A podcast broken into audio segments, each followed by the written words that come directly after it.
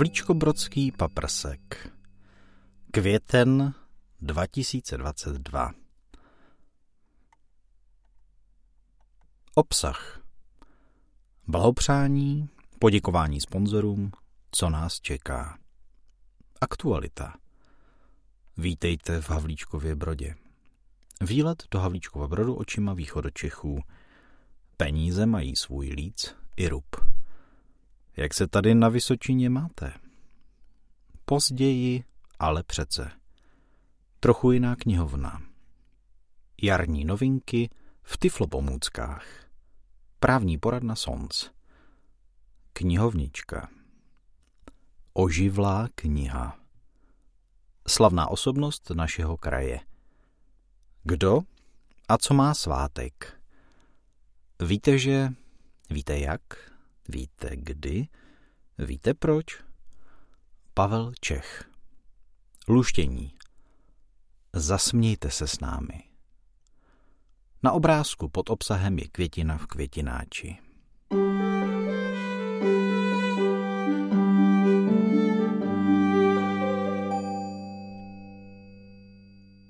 Blahopřání. Narozeniny v květnu neslaví žádný z našich členů. Přejeme ale vše nejlepší, hodně zdraví, štěstí a pohody všem, kteří slaví svátek. Poděkování sponzorům. Na vánočně velikonoční setkání ve čtvrtek 21. dubna jsme naplánovali také tombolu. Díky štědrým dárcům byla opravdu pestrá a my moc děkujeme. Cukrárna a kavárna u Hrušku v Havlíčkově Brodě, Maxi Bazar, Turbo Pizza, Pleas, Natura Food Additives, Sativa Keřkov, Salon de Lux, je Posejpalová, Ovidličce Přibyslav, Benátské těstoviny, Bohumila Šustrová, Hanna Fikarová, Marie Winklerová, Slámachov Přibyslav, pracovní oděvy Jana HB, Amilon Ronov nad Sázavou, Elektroviky, DP Komp, Gata de Gorgos, obchod s vínem, knihkupectví Vysočina, Agrokop, Havlíčková Borová, květiny ovoce zelenina Přibyslav, Raiffeisenbank, CZP, Kooperativa v Havlíčkově Brodě.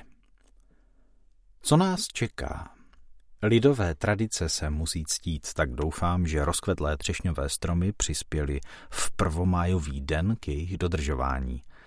Naše první květonové setkání se bude konat v pondělí 2. května od 13 hodin v zasedací místnosti. Po jednání o R mezi nás přijde paní Ilona Wenzhöferová z Centra pro zdravotně postižené. Ve čtvrtek 5. května se ranním vlakem vydáme na cestu do Chrudimi, kam nás pozvali kolegové z místní a pardubické odbočky. Přihlášení zájemci budou o podrobnostech včas informováni. Na pravidelné školení pokladníků, které se koná v účetní firmě Kočka v Praze, se 12. května do Prahy vydá i naše pokladní Marie Winklerová. V rámci upevnění a zlepšení spolupráce spolku a knihoven se ve čtvrtek 19. května chystá slavnostní setkání jejich zástupců. Uskuteční se v reprezentačních prostorách zrcadlové kaple Pražského Karolína. Dvě oblastní odbočky budou prezentovat spolupráci s místními knihovnami. Jednou z nich je OO Kijov, jako druhá byla vybrána Havlíčko Brodská. Naším úkolem bude ve stručnosti představit vzájemnou spolupráci s Krajskou knihovnou Vysočiny. V pondělí 35. od 16 hodin uspořádáme v knihovně Ignáta Hermana v Chotěboři besedu pro veřejnost. Představíme sonc a přiblížíme lidem život se zrakovým postižením. O jiných případných aktivitách v květnu se dohodneme operativně. Během dubna jsme přemístili malého sbírkového pejska z optiky Fibinger do prodejny potravin Pramen v Havlíčkově Brodě. Pejsek dostal jméno Buddy. Další malá pokladnička našla své místo v lékárně pana Hladíka v Polné. Na jméno vyhlásili anketu sami zaměstnanci. Do třetice další malá pokladnička bude sloužit v obchodě Hobizo v Havlíčkově Brodě. Počet členů naší smečky tedy stoupne na 14 sedm velkých a sedm malých pokladníček. Dostávají se k nám další a další velmi pozitivní ohlasy na živě načítaný paprsek. Také v letošním roce jsme se zapojili do dnů umění nevědomých. Návštěvníci a klienti Senior Pointu v AZ centru Havlíčkově Brodě mohou od 6. dubna shlédnout obrazy zrakově postižené výtvarnice Silji Korn. Krásné jaro, hodně zdraví, pohody a naděje v klidnější dny přeje všem čtenářům vaše mini redakce.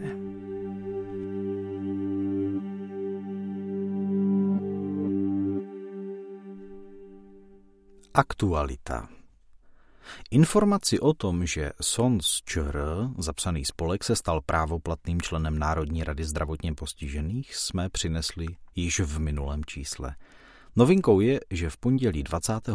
dubna 2022 se na Jihlavském magistrátě konalo zasedání Krajské rady NRZP, kde byla na řádného člena rady zvolena předsedkyně odbočky SONC Jihlava a krajská koordinátorka paní Marie Fialová.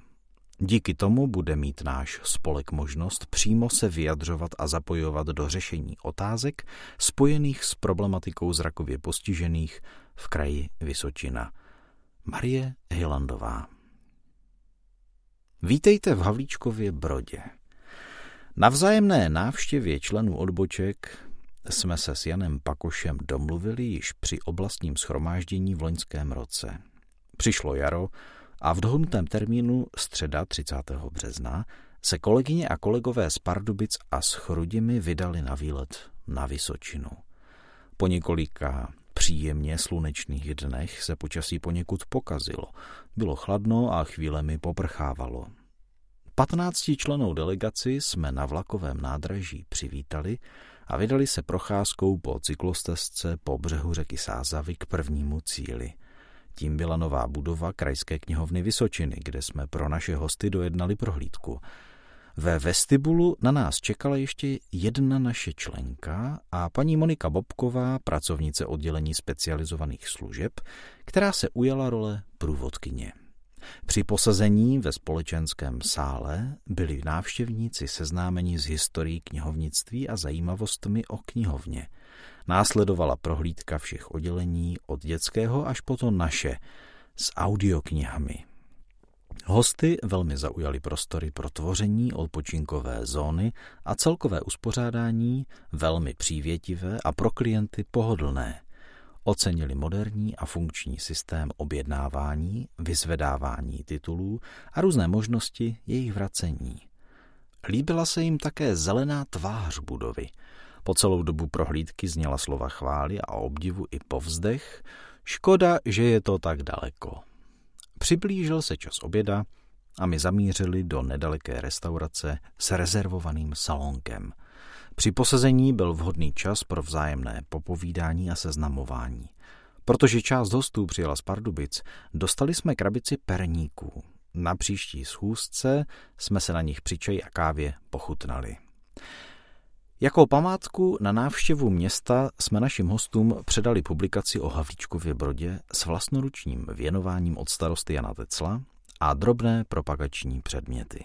Po obědě jsme se vydali do parku Budoucnost, cestou povídali o historii města a osobnostech, které zde žili a působili. Hašek, Štáfl, Smetana, Zrzaví a další. Stručný souhrn historických událostí, dat a pikantností, který pro tuto příležitost připravila Maruška Winklerová, posluchače velmi zaujal. Zastávku na infocentru v historické budově radnice návštěvníci využili k nákupu turistických drobností a poté již nastal čas ubírat se k nádraží. Naplánované společné posazení v kavárně se již nedostalo. České dráhy nečekají. Poděkovali jsme za příjemnou společnost, rozloučili se a dohodli se na oplátce výletu našich členů do Chrudimi. Datum bylo stanoveno na čtvrtek 5. května. Zájem je velký a vypadá to, že účast bude hojná. Těšíme se, jaký program pro nás hostitelé připraví a pokusíme se objednat lepší, přívětivější počasí. Pojedeme do teplejších krajů. 30. března u nás kvetly sněženky, zatímco na Chrudimsku a Pardubicku už meruňky. Napsala Marie Hejlandová.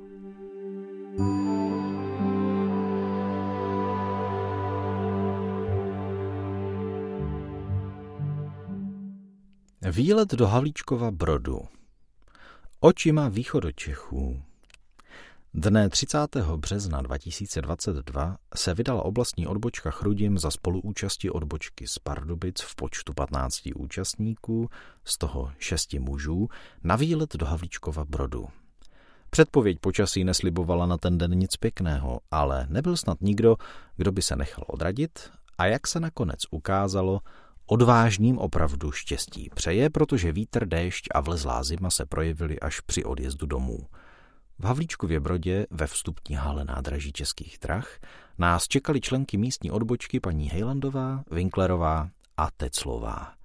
Po společné fotografii na uvítanou jsme se vydali na cestu městem, kde jsme po mostě přes řeku Sázavu došli k impozantní budově Krajské knihovny Vysočiny, která nejenom, že zaujala ojedinělou architekturou, ale zejména mimořádným prvkem stavebního materiálu, kterým byly travní panely po bocích budovy.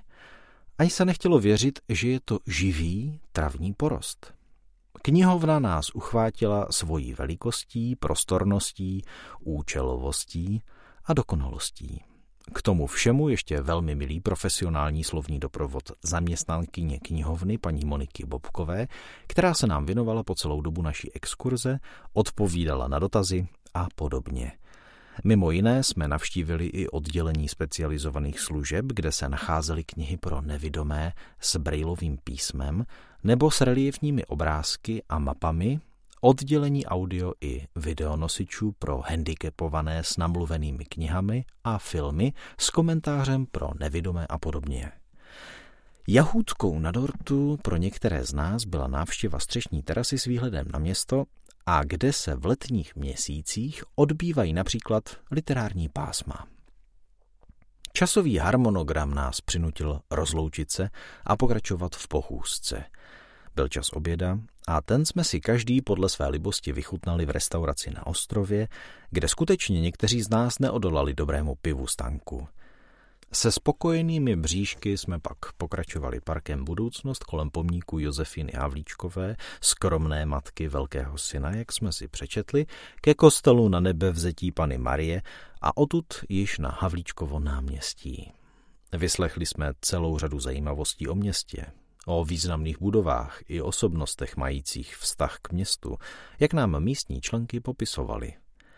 Po návštěvě Íčka a nezbytném razítkování do turistických deníčků, nákupem upomínkových předmětů a podobně již naše cesta vedla zpět na nádraží, odkud jsme po krátkém čekání odjížděli zpět do svých domovů.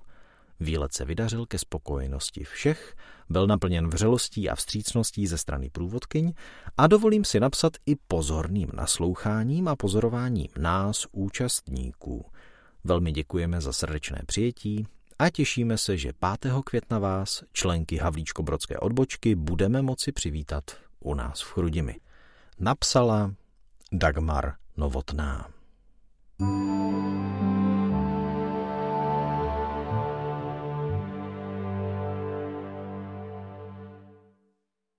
Peníze mají svůj líc i rub. V pondělí 4. dubna jsme se sešli na pravidelném jednání oblastní rady. Členové odbočky byli informováni o úspěšném výběru psích kasiček, o aktivitách, které již proběhly i těch, které nás čekají a dalších organizačních záležitostech. Po projednání všech bodů programu se slova ujal náš host pan David Šmejkal z poradny při finanční tísni. Říká se, že o peníze jde až v první řadě že jsou dobrý sluha, ale špatný pán, že nejsou důležité, ale jen pro toho, kdo jich má dost. Ať chceme nebo nechceme, jsou součástí našeho života a je důležité umět si poradit s problémy, které mohou nastat. Nejprve jsme probrali možnosti půjčování peněžních prostředků podle různých kritérií. Na co peníze chceme, od koho si chceme půjčit, jak budeme moci splácet – Pan Šmejkal hovořil o výhodách dlouhodobých hypoték na pořízení bydlení, o úvěrech a především o velmi rozšířených spotřebitelských půjčkách na nákup zboží, na dovolenou či na řešení předchozích závazků. Doporučil sledovat nejen úrokovou sazbu, ale především takzvané RPSN, roční procentní sazbu nákladů. Toto číslo pravdivěji vypovídá o celkovém dluhovém zatížení. Varoval před rizikovými půjčkami u nebankovních institucí, které leckdy mají velmi nevýhodné podmínky a často je dlužník nucen zaplatit mnohonásobek vypůjčené částky. Dalším tématem byly exekuce, které následují po nesplácení závazků, nájmu, pokut a tak dále. Pan Šmejkal uvedl příklad, jak z nezakoupení jízdenky, například v hodnotě 20 korun na nezaplacení následné pokuty, může dluh vzrůst díky nákladům na řízení a soud až na desítky tisíc korun. Problém se týká také neplacení nájmů, výživného, pojistného na zdravotní pojištění a dalších závazků. Vysvětlil, jak funguje tzv. osobní bankrot a za jakých podmínek může být využit. V určitých a přesně daných případech může dlužník využít v úvozovkách milostivé léto, konec úvozovek, které proběhlo v loňském roce a prý bude vyhlášeno i letos. Posluchači měli na pana Šmejkala mnoho konkrétních dotazů, které on podrobně zodpověděl. Šlo například o kreditní a debetní karty, využívání kontokorentu a jiných záludnostech, při kterých je nutné dobře se seznámit se všemi podmínkami ještě před využitím služby. Závěrem nám doporučil velkou opatrnost a obezřetnost při každém jednání o penězích, abychom se zbytečně nedostávali do potíží. Neinformovanost a důvěřivost seniorů a zdravotně postižených může být a je poměrně často zneužívána. Beseda měla mezi posluchači velký ohlas a pana Šmejkala jistě za čas pozveme znovu, protože předpisy a podmínky se mění a je dobré být informována. Kontakt na poradnu při finanční tísni, kam se každý může bezplatně obrátit se žádostí o radu a pomoc. Telefon 800 722 722 nebo e-mail poradna zavináč finančnítíseň.cz Napsala Marie Hejlandová.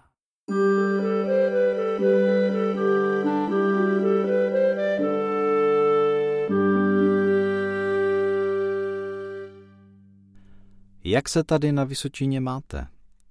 Taková byla jedna z otázek, které předsedkyni odbočky Jihlava Marie Fialové a nám dvěma z Havlíčkova Brodu položili návštěvnice z pražského ústředí SONC. Jejich první zastávkou ve středu 20. dubna byla Třebíč, kde si prohlédli nové sídlo spolku. Členové odbočky ve Žďáru nad Sázavou se ten den sešli ve své kavárně Kolegyně z Pelhřimova měli také jiný program, vybírání psích kasiček, proto se setkání v hlavě konalo ve velmi komorním duchu. Ředitelka Veronika Pokorná a vedoucí oddělení vnitřních vztahů Romana Moravcová přijeli nikoliv kontrolovat, spíše na přátelské povídání o tom, co odbočky dělají, co se daří a jaké mají plány – při rozhovoru přišla řeč také na soutěž v psaní a čtení brailovým bodovým písmem, jejíž krajská kola v současnosti začínají. Mezi členy není příliš velký zájem a účastníci soutěže se těžko schánějí. Hovořili jsme o umístování psích kasiček, sbírce Bílá pastelka, o spolupráci s místními úřady i o potížích, se kterými se setkáváme na místní úrovni – Obě dámy se zajímaly o to, jak se po covidovém útlumu podařilo znovu začít aktivně pracovat a co všechno podnikáme. Dobře chápou, že každá odbočka má jiné specifické podmínky a možnosti, které její činnost ovlivňují. Kraj Vysočina je celkově velmi dobře hodnocený a podle slov paní Moravcové je znát, že to děláme i srdíčkem. Marie Hilandová a Marie Winklerová. Později ale přece. Všeobecně známé důvody nám v minulých dvou letech zabránili sejít se v oblíbené restauraci na tradičním předvánočním setkání. Proč bychom ale měli čekat celý další rok? Sváteční atmosféru si přece můžeme udělat kdykoliv, nezáleží na datu v kalendáři, ale na lidech. Ve čtvrtek 21. dubna, pár dní po velikonocích, se na stolech restaurace u Kroupu objevila Vánočka a s ní v dokonalé harmonii velikonoční beránek, symboly obou svátků. Po 13. hodině již byla většina míst obsazena 20 členy a pozvání přijali také hosté. Ve svém nabitém programu si chvilku našel starosta města Jan Tecl, který našemu spolku projevuje velkou přízeň a podle vlastních slov rád přijde, kdykoliv může – Z krajské knihovny Vysočiny pozvání přijali dvě dobré duše, Míša Vrběcká, donedávna vedoucí oddělení specializovaných služeb a její nástupkyně Monika Bobková. Toto setkání bylo pro ní i pro klienty dobrou příležitostí k vzájemnému seznámení.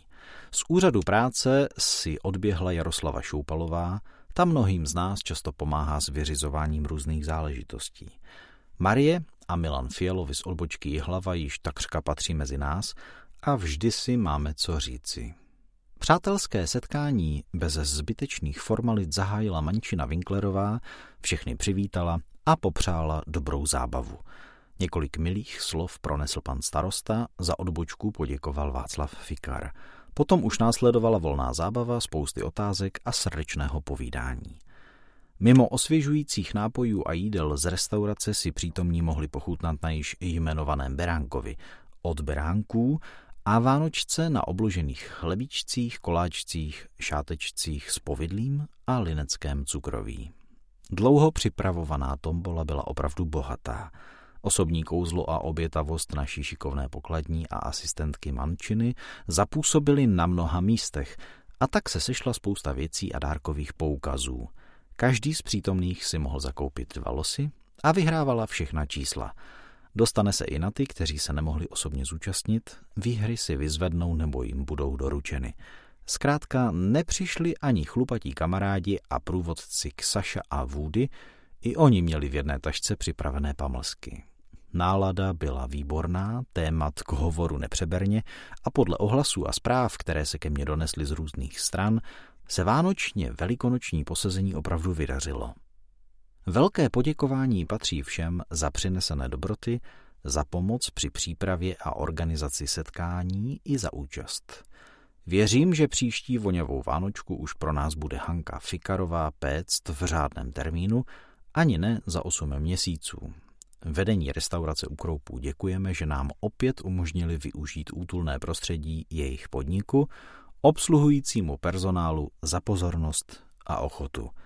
Napsala Marie Hejlandová.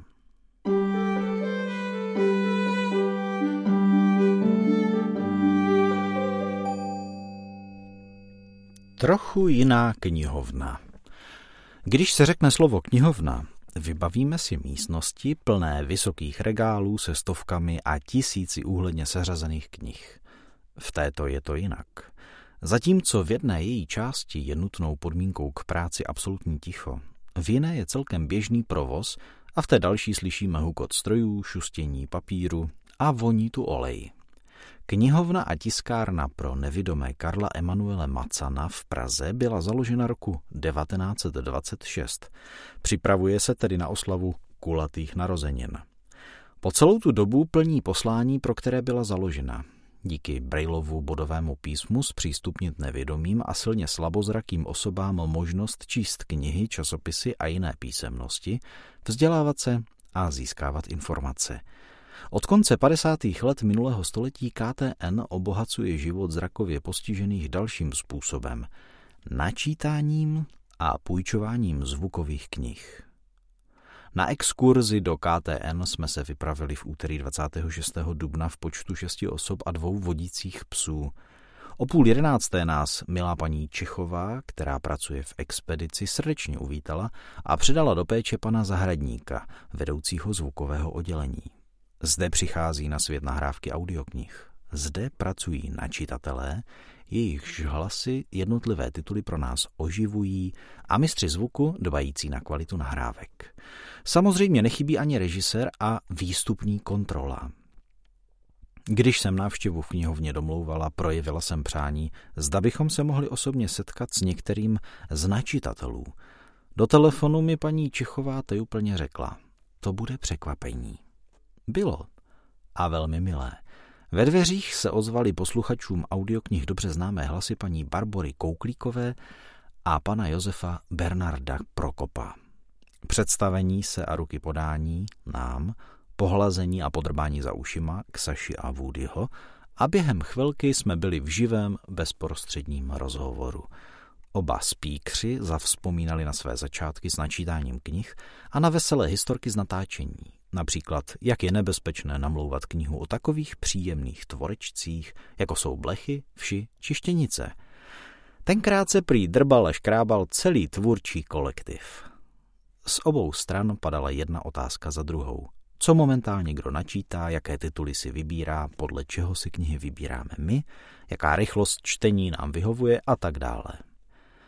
Rádi bychom poslouchali a povídali dál, ale paní Kouklíková a pan Prokop se museli vrátit do studií, pokračovat v práci a my v exkurzi. Expedice je místo, kde se zbíhají a vyřizují objednávky. Odtud jsou do všech koutů naší vlasti rozesílány a rozváženy nejen audioknihy, ale také veškeré tisky brailovým písmem, knihy, časopisy, učebnice a mnohé další materiály. Například časopisy v Esperantu a notové záznamy jsou zasílány i do mnoha zahraničních zemí. Paní Čechová pro nás připravila spoustu hmatových tisků, abychom si osahali a poznávali například Pražský orloj, šikmou věž v Pise, zámek Konopiště. Hovořila o výrobě kalendářů, pro hmatový nástěny na příští rok vybrali motivy z večerníčků. Zajímalo nás, jak se do digitální formy převádějí původní nahrávky z magnetofonových pásků a kazet. Knihovna se snaží vedle načítání nových titulů zachovat fond originálních hlasů načitatelů z minulých dob. Z expedice jsme se přesunuli do tiskárny. Také zde se nás ochotně ujala paní, která nás vodila od jednoho stroje a zařízení k druhému a vysvětlovala. Zavedla nás do místnosti, kde dva pánové plní důležitou roli korektorů. Jejich práce vyžaduje stálou pozornost a soustředění, protože současně jednou rukou čtou text v Brailově písmu, zároveň přes sluchátka poslouchají výstup z počítače, porovnávají správnost a případné odhalené chyby či nedostatky hlásí pomocí klasického telefonu na jiné pracoviště. Ochotná paní průvodkyně nám srozumitelně a názorně vysvětlovala přípravu a postup tisku, výrobu matricí z hliníkového plechu. Opravdu zajímavý byl popis práce výtvarníka při tvorbě šablon k tisku obrázků. Opět jsme zkoušeli hmatem rozeznávat tvary a nebylo to vůbec jednoduché. Především pánská část výpravy kladla zvídavé otázky technického charakteru.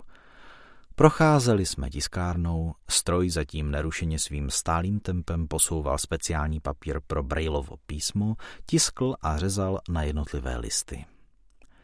Informací bylo tolik, že jsme si spoustu vůbec nemohli zapamatovat. Učebnice, haptické mapy, kalendáře, samolepky do vlaků, k označení sedadel, štítky do výtahů, notové zápisy a tak dále. Bylo zajímavé představovat si, jak to v tiskárně vypadalo před 20 a více lety, kdy ještě nepomáhali počítače a základním vybavením byly jen a pouze pichtovy psací stroje. Po dvou hodinách jsme všem průvodcům, kteří nám věnovali svůj čas, energii a trpělivost, poděkovali a opustili ulici ve smečkách. Ale ne s prázdnou. Paní Kouklíková nám slíbila příspěvek do časopisu do rubriky Oživlá kniha. S panem Prokopem také máme určité plány, ale to nebudu předbíhat. Ode všech máme vyřídit srdečné pozdravy, přání všeho dobrého a na exkurzi do Macanky se může vydat další skupina zvědavců. Stojí to za to.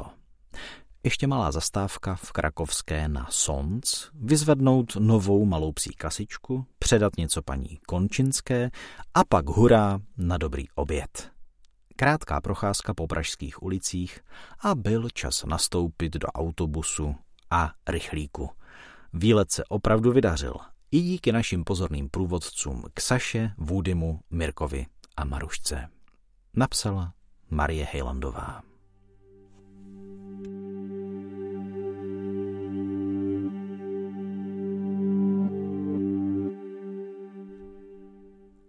Jarní novinky 2022 v Tyflo pomůckách.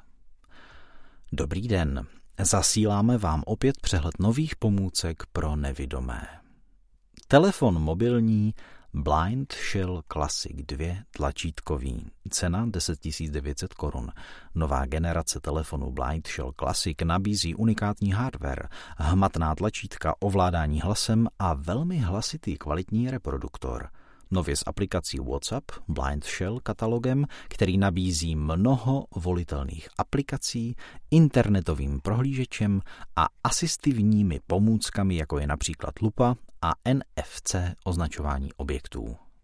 Telefon mobilní Capsys Minivision 2, cena 10 400 korun.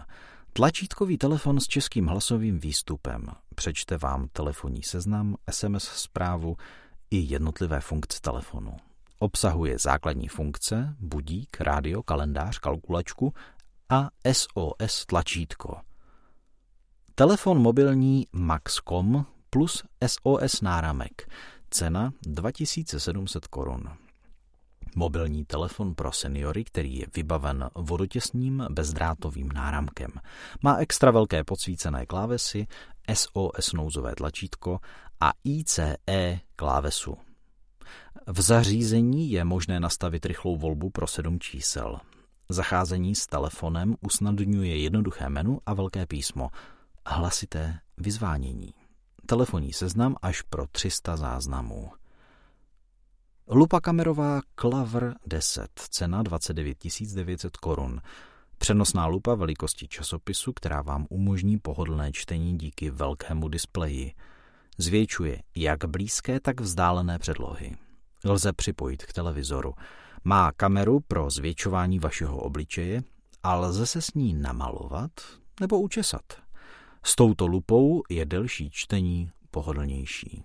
Tomuto pomáhá i vestavěný stojánek, který lupu drží nakloněnou směrem k obličeji čtenáře v ideální poloze. Lupa kamerová Zoomax Snow 7 HD Speech. Cena 29 900 korun.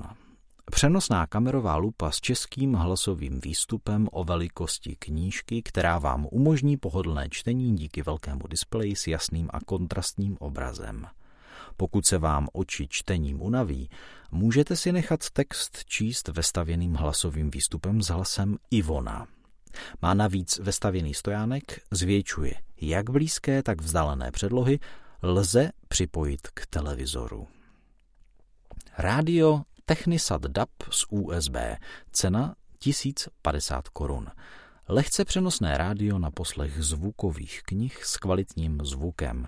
Prvotřídní kvalita zvuku, LCD display pro zobrazení názvu programů a dalších informací, paměť na oblíbené stanice DAB Plus a FM. Díky dvouřádkovému displeji máte k dispozici informace o stanici a pořadech. Rádio navíc disponuje čtyřmi konfigurovatelnými tlačítky přímého výběru stanic, díky kterým máte rychlý přístup k těm nejoblíbenějším stanicím. Hra Mnohoherník. Cena 1000 korun. Mnohoherník je výrobek, na kterém můžete bez jakýchkoliv doplňků hrát nejrůznější hry, kde se využívají dva typy figurek, černé a bílé kameny, kolečka a křížky a podobně, a které mají pravoúhle členěnou hrací plochu. Namátkou. Piškvorky, go, otelo, mlín, z rohu do rohu, varianta halmy hrávaná na obyčejné šachovnici. Lidé s fantazí na něm mohou vytvářet a řešit jednoduchá bludiště, případně vytvářet jednoduché vzory a mozaiky. Výhodou konstrukčního řešení je i použitelnost na cestách. U mnohoherníku se totiž nevyužívají žádné figurky, které by se mohly rozkutálet a následně ztratit. A fakt, že se svojí velikostí pohodlně vejde na klín a ke hře tedy nepotřebujeme stůl, který se pravda v autě najde těžko, taky není zanedbatelný. Hodinky pro slabozraké anglicky mluvící cena 2500 korun. Velké kvalitní hodinky pro slabozraké s dotykovým nebo tlačítkovým ovládáním hlasového výstupu. Oznamují čas stisknutím tlačítka nebo když se na dvě sekundy dotknete skla. Mají švýcarský strojek pro vynikající synchronizaci hlasitosti hlasu a ručiček a bez zapuštěných tlačítek. Ručičky na těchto hodinkách se automaticky synchronizují s interním nastaveným časem, takže není nutné ručně nastavovat nebo se spoléhat na někoho jiného. Mluvené menu vás provede, pokud potřebujete nastavit čas nebo datum a chcete-li nastavit budík. Písanka třířádková rychlá kuličková, cena 470 korun. Písanka na výuku a procvičování Braillova písma. Písanka jednořádková, rychlá kuličková, cena 240 korun. Písanka na výuku a procvičování Braillova písma. Hra Logik kuličkový, cena 1000 korun. Správný název by byl i logik pro nevidomé nebo brailský logik. Ale nechceme předem odradit ani ty, kteří užívají zbytky zraku, ty, kteří s Braillem začínají, dokonce ani ty, kteří Brailla neumí vůbec. Všichni jmenovaní totiž tuhle variantu hrát mohou. Uvedené zboží si můžete objednat na adrese dvojtv.tiflopomucky.cz Sons, Tiflopomůcky Olomouc, IP Pavlova 69, telefon 585 415 130. Sons, Tiflopomůcky Praha, Krakovská 2, telefon 221 462 464. Zaslala Jindřiška Dvorská.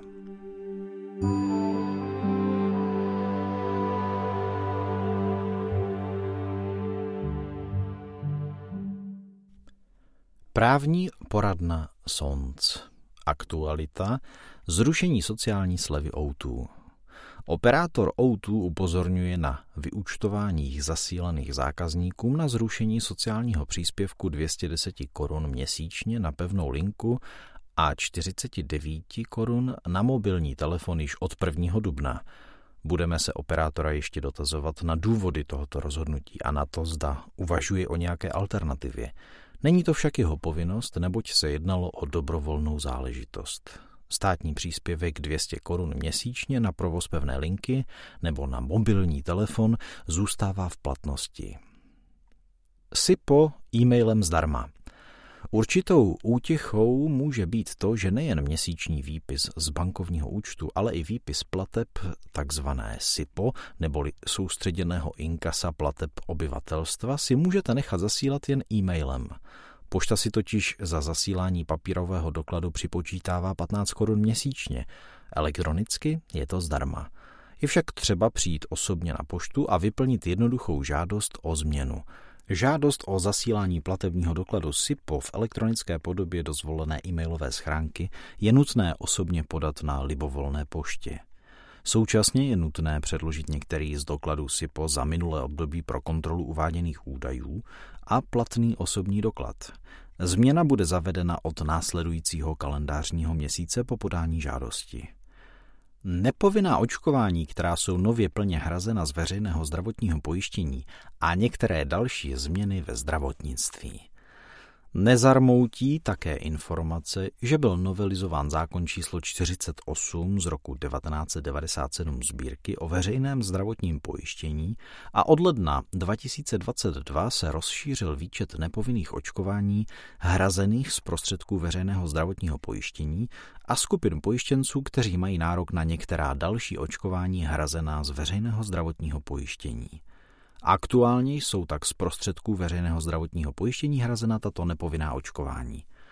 Proti chřipce u vybraných skupin pojištěnců, proti pneumokokové infekci u kojenců, proti pneumokokové infekci u pojištěnců nad 65 let věku, proti pneumokokové infekci u rizikových pojištěnců, proti lidskému papilomaviru u pojištěnců zahájené od 13. do 14. roku věku, proti invazivním meningokokovým infekcím u rizikových pojištěnců, proti meningokokovým infekcím u kojenců a starších dětí, proti invazivnímu onemocnění vyvolanému původcem Hemophilus influenzae typu B. Proti klíšťové encefalitidě u pojištěnců nad 50 let, proti onemocnění COVID-19. Zdroj Veřejná zdravotní pojišťovna. Pro blížší informace o jednotlivých kategoriích vám na vyžádání zašleme nebo se ptejte na veřejné zdravotní pojišťovně. Děkujeme. Změna maximálních výší úhrad za sociální služby od 1. března 2022. Dne 1. března 2022 vstoupila v účinnost novela vyhlášky číslo 505 z roku 2006 sbírky, kterou se provádějí některá ustanovení zákona o sociálních službách ve znění pozdějších předpisů. Jedná se o takzvanou úhradovou vyhlášku, která mimo jiné upravuje maximální výše úhrad za poskytování sociálních služeb. Novela vyhlášky přináší zvýšení těchto maximálních úhrad a to následovně.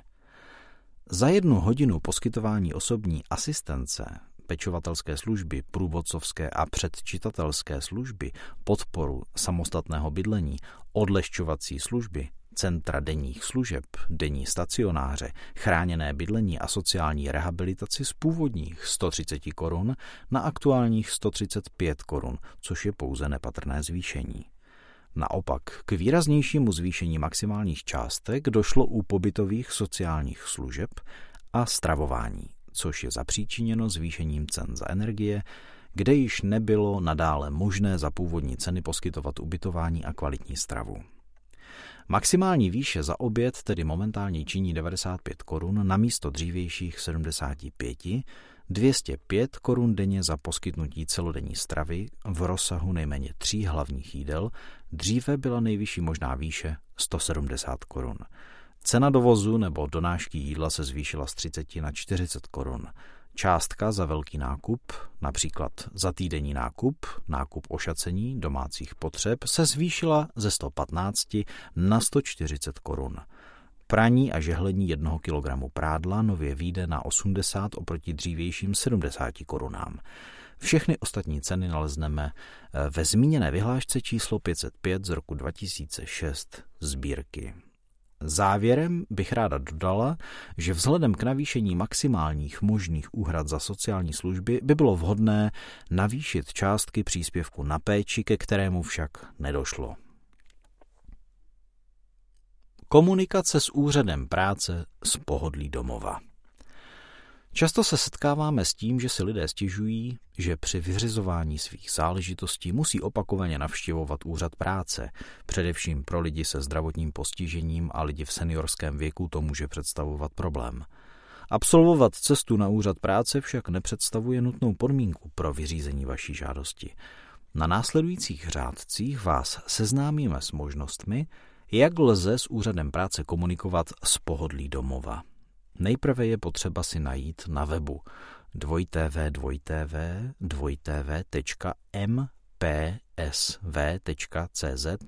lomítko web lomítko cz lomítko formulare potřebný formulář. Na webové stránce naleznete dva typy formulářů. Interaktivní a běžný. Elektronicky lze podat oba typy formulářů. Postup se však liší. V případě, že se rozhodnete využít interaktivního formuláře, postupujte následujícím způsobem. Nejprve se přihlaste, vpravo nahoře na webové stránce naleznete položku Přihlášení. Výhodou přihlášení je, že se vám všechny základní údaje do formuláře automaticky načtou. Přihlásit se můžete buď to prostřednictvím identity občana, v závorce bankovní identitou, e-občankou, NIA ID, NIAID, mobilní klíč e-governmentu nebo prostřednictvím datové schránky. Následně vyplňte formulář pro případ, že si s vyplněním nevíte rady. Využijte vzorově vyplněných formulářů, které naleznete přímo pod formulářem v sekci Názorná pomůcka, jak vyplnit formuláře. Nebo se obraťte na call centrum Úřad práce České republiky, telefonní číslo 800 779 900. Případně též na naší sociálně právní poradnu SONC, kde rádi s vyplněním formulářů pomůžeme. Po vyplnění můžete formulář odeslat pomocí tlačítka Přejít k odeslání. Zároveň můžete k formuláři přiložit i potřebné přílohy. Odeslání můžete vždy provést pouze takovým způsobem, jakým jste přihlášeni. Tedy buď to prostřednictvím identity občana nebo prostřednictvím datové schránky. Pro případ, že nejste přihlášeni, tak lze interaktivní formulář odeslat s elektronickým podpisem.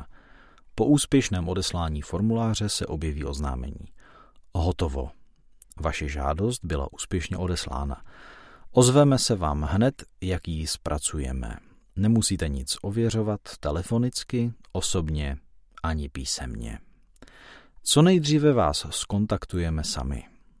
Druhou možností je vyplnit běžný formulář v PDF formátu. Nelze do něj automaticky psát, proto je nevhodný pro uživatele odečítače obrazovky. Pro vyplnění je formulář potřeba uložit, Uložený formulář poté zašlete na místně příslušné kontaktní pracoviště Úřadu práce České republiky jedním z následujících způsobů.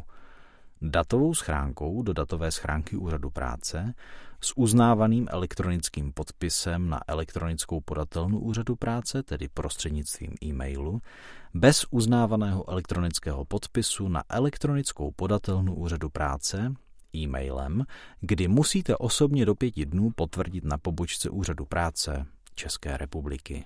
Vytisknutý formulář podepište a zešlete poštou. Interaktivní formulář je možné uložit nebo vytisknout a poslat výše uvedenými způsoby. Jen pro úplnost, e, při podání žádosti o důchod je naopak nezbytné jednat osobně s okresní nebo v závorce pražskou zprávou sociálního zabezpečení.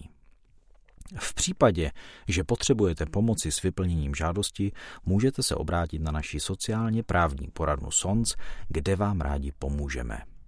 Připravili Václava Paudišová a Nikole Fričová.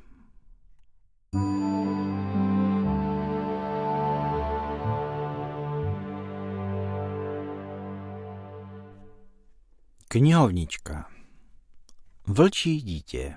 Autor Jacobs Ingeborg. Zdroj KDD Elizabeth Otto.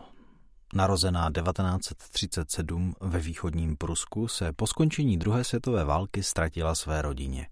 Ocitla se v Litvě, toulala se po kraji, žebrala, kradla nebo vypomáhala u sedláků. Protloukala se stejně jako mnoho jiných německých vlčích dětí, které v důsledku války přišly o rodiče a skončily jako bezprizorní v Litvě, Lotyšsku či Bělorusku. Vyhnula se transportu zbylých Němců z těchto končin do sovětské zóny Německa, následoval dětský nápravný tábor, lágr pro dospělé, život na Sibiři a finální zakotvení v Německu. Otevřený a dramatický příběh v ich formě o tom, jak Elisabeth hledá své kořeny, domov a rodinu. Tři sestry. Autor Morisova Heather. Zdroj KDD. Román podle skutečného příběhu tří sester, které rozdělila druhá světová válka. Ani přes všechny prožité hrůzy však nikdy nestratili naději, že se opět shledají. Když byli Ciby, Magda a Lívia malé, slíbili svému otci, že si zůstanou na blízku, ať se stane cokoliv. O několik let později Lívii deportují do Osvětimi a Ciby se k ní dobrovolně přidá. Jedině Magda se ještě nějakou dobu skrývá na rodném Slovensku, ale brzy také skončí ve vyhlazovacím táboře. Tváří v tvář smrti si sestry dají další slib. Pokusí se přežít – a tak začíná jejich strastiplná pouť zničeným kontinentem, která povede až za novým životem v Izraeli. Připravil Josef Vondra. Autor Jiří Boudník, český architekt, spisovatel a dokumentarista, první kniha, na kterou bych chtěla upozornit, má název A zalévej kitky – tato věta na pohlednici byla zprávou pro příbuzné o zdařilém pokusu o emigraci přes Jugoslávii do Rakouska.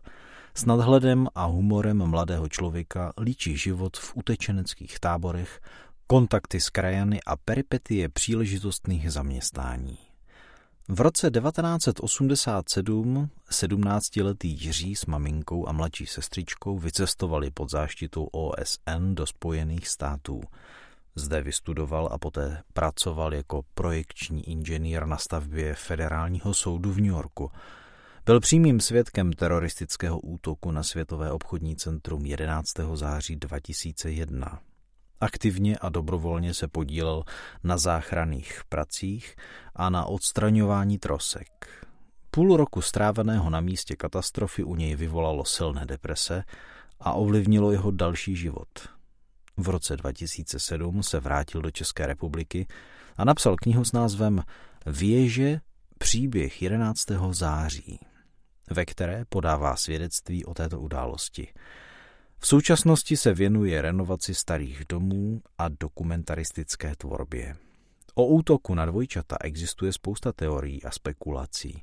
V této knize nejde o politiku, ale je dokumentem očitého účastníka. Jiří Boudník pomáhal doslova vlastníma rukama zachraňovat přeživší a hledat ostatky obětí. Předkládá fakta o všech budovách Světového obchodního centra, které byly zničeny, podrobně popisuje situaci bezprostředně po útoku, obrovské nasazení lidí i techniky, mravenčí práci, rozebírání a třídění trosek a obrovské hrdinství mnoha lidí. Obě knihy na mne hluboce zapůsobily, bytě každá z nich jakoby z jiného světa. Podařilo se nám pana Boudníka kontaktovat a v následujícím článku si můžete přečíst jeho příspěvek. Marie Hejlandová Oživlá kniha Dobrý den, členové oblastní odbočky Sond z Havlíčkův Brod. Jmenuji se Jiří Boudník a jsem reemigrant.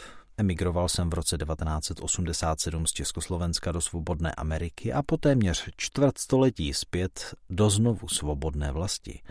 Mám tu čest a radost přispět pár slovy do vašeho časopisu Paprsek, Jehož předchozí vydání mi byla zaslána elektronicky paní Marii Winklerovou, která se svojí maminkou tento krásný sluný měsíčník, krásně spojit síly slunce a měsíce, že?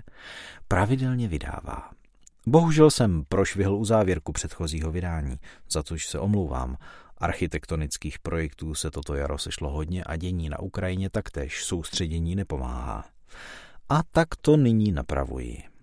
Při čtení všeho, co jste během předchozích měsíců dělali, mne zaujalo moto vašeho společenství občanů, kteří ctí své pomoc, partnerství, solidaritu, úctu k lidské důstojnosti, svobodnou volbu a zdravý rozum. To jsou hodnoty, se kterými se stotožní snad každý občan naší země.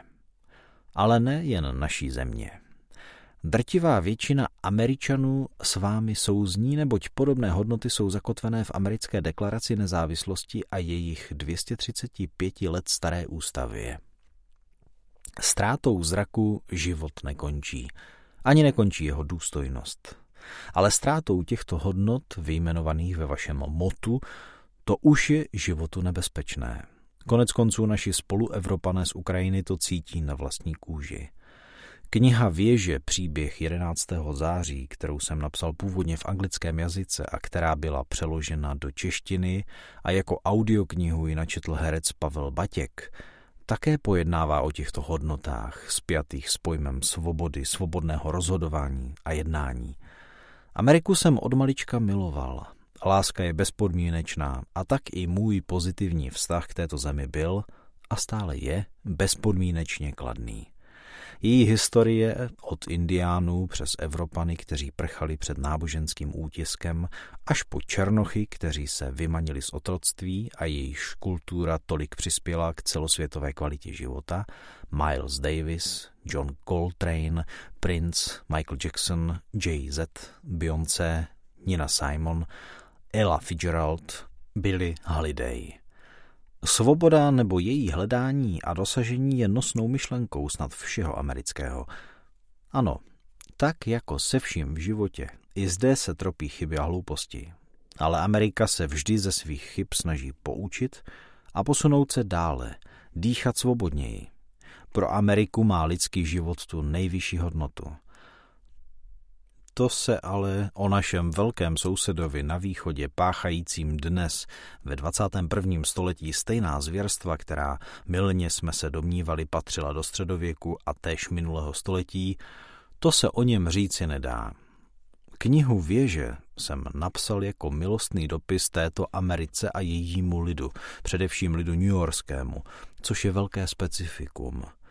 Miluji jejich pozitivní myšlení, odvahu v tomto městě žít a prosperovat, tolerovat a mít rád ostatní, ačkoliv přišli z rozdílných částí světa. Jelikož máte rádi pejsky, vaše výcvikové pejsky, podělím se s vámi o jednu krátkou historku z Ground Zero, jak se tehdy po útoku na New Yorkská dvojčata říkalo oblasti zkázy, kterou náraz letadel do nich a jejich následný pád uprostřed 8 milionového města vytvořil – Bylo to řekněme 14 dnů po útoku, kdy s každým dnem a hodinu se zužovala víra a naděje v to, že mezi troskami věží ještě někoho živého najdeme. Na místě operovalo několik K9 jednotek, vyslovuje se to K9, což foneticky ladí se slovem odkazujícím k psům. Jsou to jednotky vojenské, policejní a záchranářské kinologie. Jejich psy neúnavně hledali živé, na to jsou vycvičení, ale den za dnem nacházeli jen mrtvé. Měli z toho depresi. Opravdu ti pejskové byli smutní. Nejedli, si měli stažené a jejich smutek jen umocňoval ten náš. Pak ale někdo dostal nápad, že ty pejsky musíme za každou cenu obveselit. Ne drbáním za ušima, to samotné už nějakou dobu nefungovalo. A tak se jeden stavební dělník schoval mezi trosky a předstíral zraněného. Psovodi pak navedli psa ke schovanému a pes začal štěkat, vrtět ocasem a jeho psovodu vytryskly slzy. A nejen jemu. Tahle hra na nalezení přeživších, alespoň na moment, vnesla energii do žil a dala na chvíli zapomenout této lidské tragédii. Nyní jsme svědky něčeho podobného. Rozdíl je ten, že 11. září byl jeden den. Jeden tragický den. Na Ukrajině se ale tragédie odehrává každý den. Moc si přeji, aby toto utrpení skončilo a lidé zase mohli svobodně žít. Pokud si budete přát, rád za vámi přijedu a o svobodě, ale i jiných neoddělitelně lidských právech si můžeme déle popovídat. Nazdar, Jiří Boudník.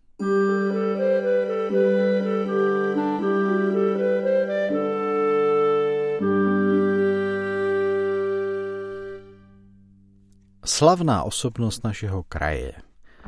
Bedřich Piskač. Bedřich Piskač se narodil 8. května 1898 v České Bělé. Byl českým akademickým malířem, členem SVU Mánes. V letech 1917 až 1924 studoval na Akademii výtvarných umění v Praze.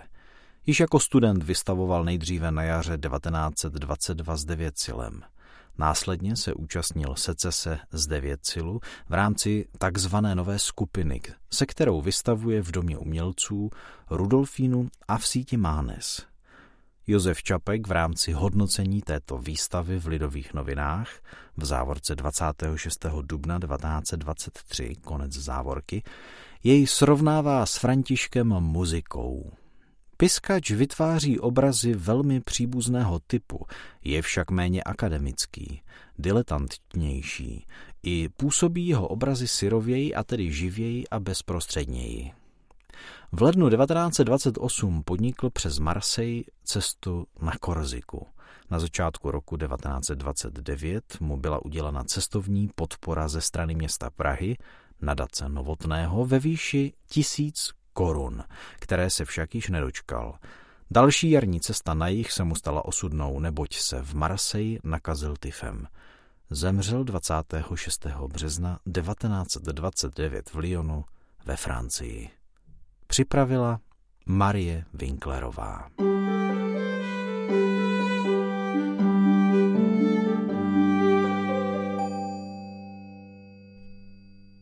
Co a kdo má svátek?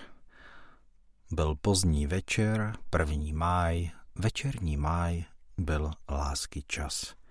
Díky nesmrtelným veršům Karla Hinka Máchy si den, kdy má láska svátek, nikdo nesplete. Možná proto, že zamilovaní rádi hledí ke hvězdám, je první květen také dnem vesmíru. Na první májovou neděli připadá Den smíchu, takže nám v letošním roce vznikla zajímavá kombinace oslavenců. Když si Pilát Ponský po soudu s Ježíšem symbolicky umýval ruce, nedělal to z důvodu péče o jejich čistotu.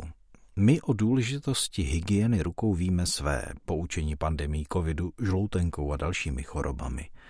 Den mytí rukou připadá na 5. květen.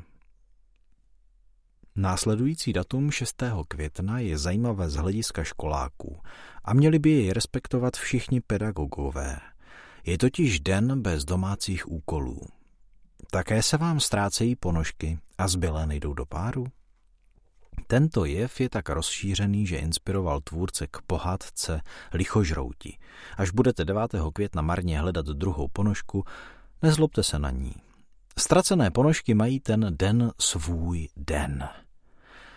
Musím schodit pár kilo, zítra si dám jen zeleninový salát. Takové přece vzetí si rozhodně nedávejte večer před 11. květnem. Naopak, pochutnejte si klidně na svých nejoblíbenějších dobrotách. Alibi vám dělá den jezení bez výčitek. Rádi nosíte pokrývku hlavy ať z praktických či módních pohnutek, nebo patříte k jejich zapřísáhlým odpůrcům. Jestli nebude 15. května foukat silný vítr, máme příležitost oslavit den slaměných klobouků. Zajímavý nápad, co myslíte?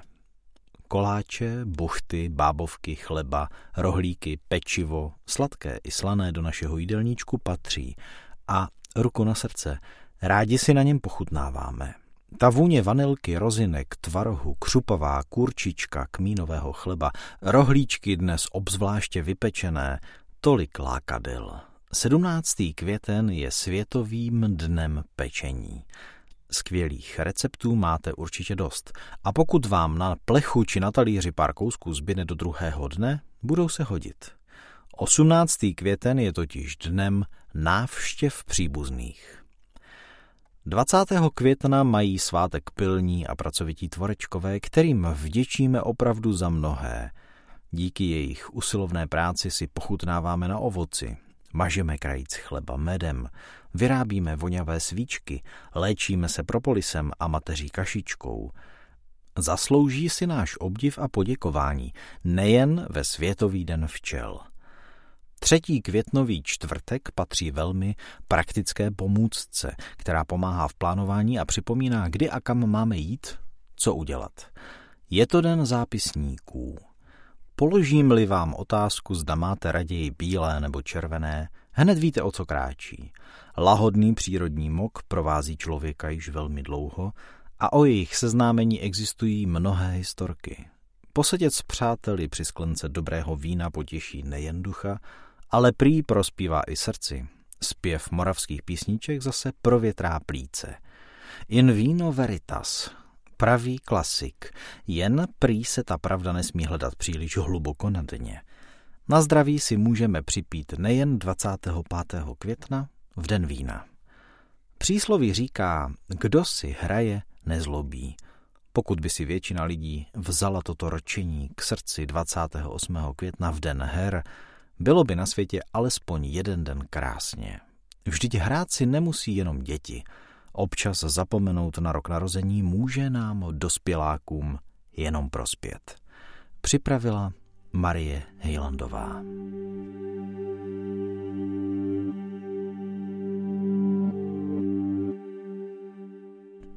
Víte, že v Havlíčko-Brodské nemocnici působil jako medic, spisovatel, prozaik a dramatik Vladislav Vančura? Víte, jak se jmenují městské Havlíčko-Brodské rybníky?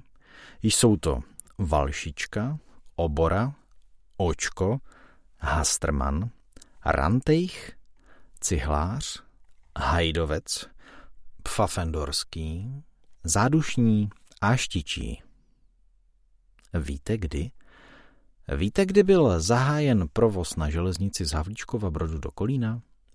Stalo se tak roku 1870. Víte proč? Víte, proč je kostel svatého Vojtěcha v Havlíčkově Brodě zasvěcen právě svatému Vojtěchu? Podle pověsti zde prý světec odpočíval při své cestě z Čech a ze země vytryskl pramen se zázračnou vodou – na místě byla podle zvyku vystavěna kaple, později kostel. Zdroj muhb.cz Připravila Marie Winklerová.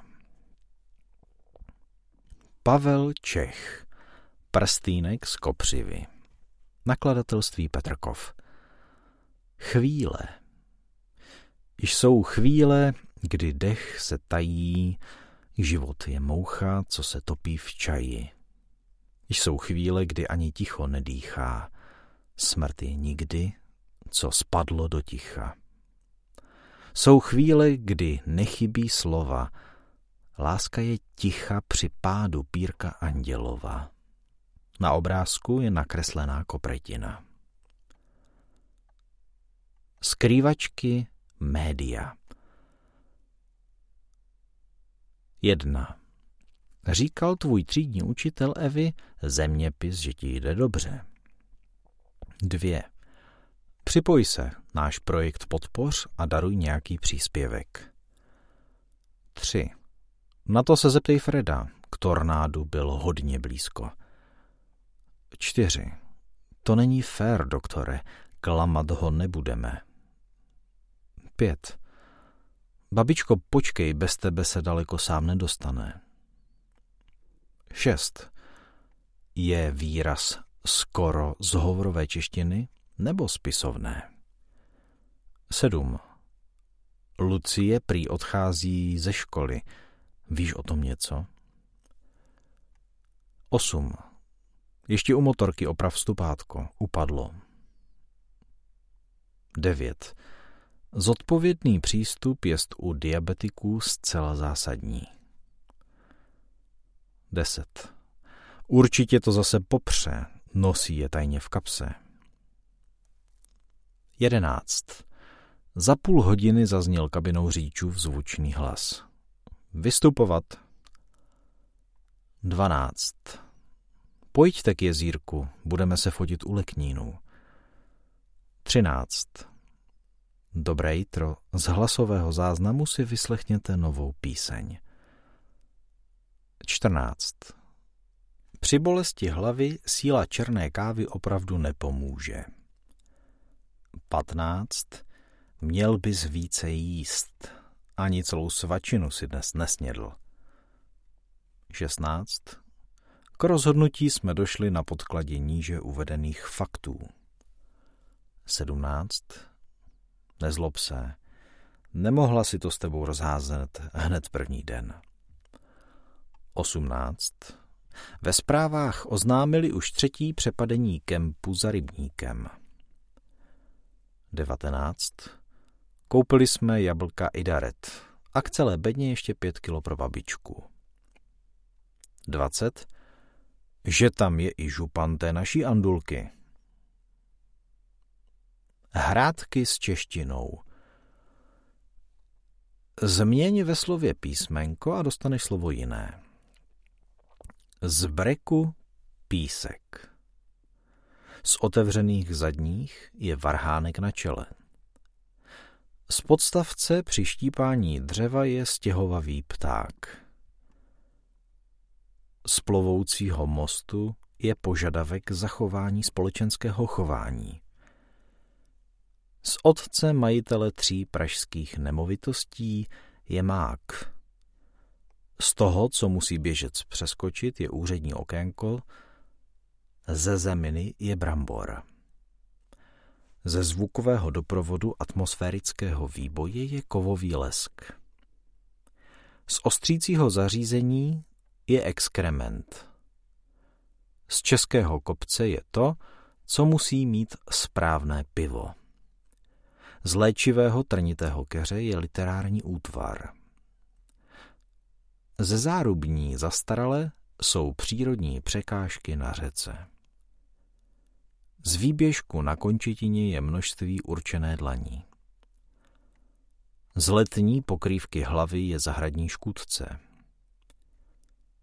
Z příčesku je oddělení dopravního prostředku. Z mladé, nadýmavé zeleniny je jemný sypký materiál. Z pohyblivých obrázků je rybí maso v kostce. Z ozdoby do vlasů je dřívější zaměstnankyně v domácnosti. Ze spodní části dřívějšího psacího náčiní je to, pro co hospodyňka skočí.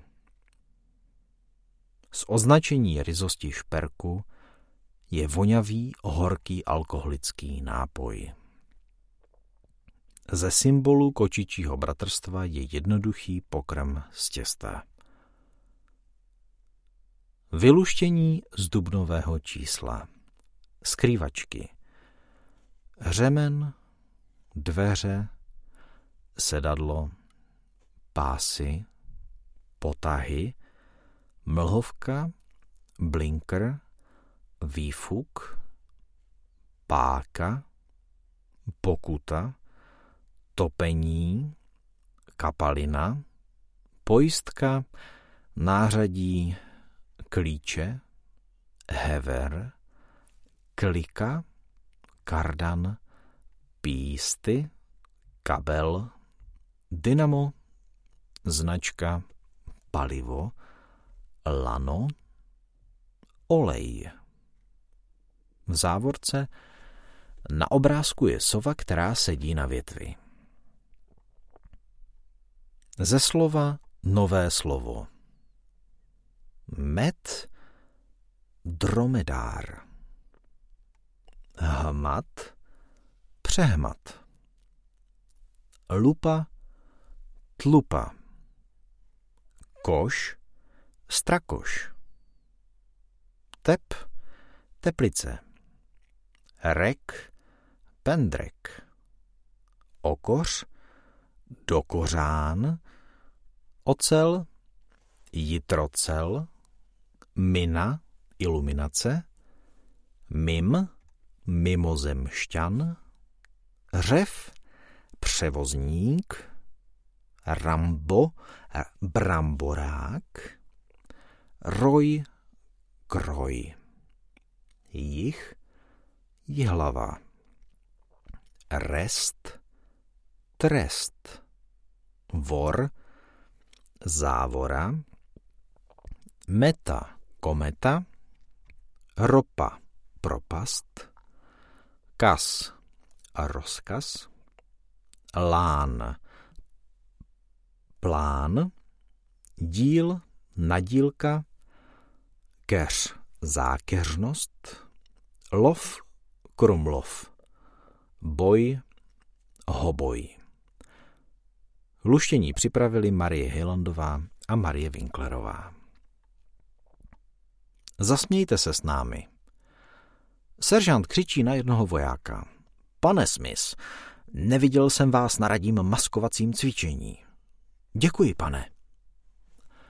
Jak rozlišíme větu hlavní od věty vedlejší? Co řekne maminka, tak to je věta hlavní. Co řekne tatínek, to je věta vedlejší. Co musí v životě udělat muž? Zasadit strom, postavit dům a splodit syna. Co musí v životě udělat žena? Zalívat strom, uklízet dům a starat se o ty dva. Paní učitelka se ptá žáků. Víte, kdy je nejlepší čas na sběr jahod? Přihlásí se Péťa a říká. Když nejsou sousedi doma. Taxikář říká blondýnce. Bude to za dvěstě pade. Ona se podívá do peněženky a odpoví. Mám jen 235, můžete trochu couvnout, prosím? Včera jsem zpívala na balkóně a lidi po mně házeli brambory a rajčata. Dnes jdu znovu. Potřebuji ještě cibuli, papriku a salám. Muž volá manželce. Miláčku, máš raději moře nebo hory? To víš, že moře. Ty kupuješ dovolenou? Ne, vůň na záchod. Povídá si žába s žábou. První žába. Je mi špatně. A ta druhá. Nepovídej, no, si nějak zelená. Tati, je pravda, že mrkvička je zdravá na oči? Ptá se malý Honzík. Jistě, Honzíku. Už jsi snad viděl králíka s brýlemi? Připravili Josef Vondra a Marie Winklerová. thank you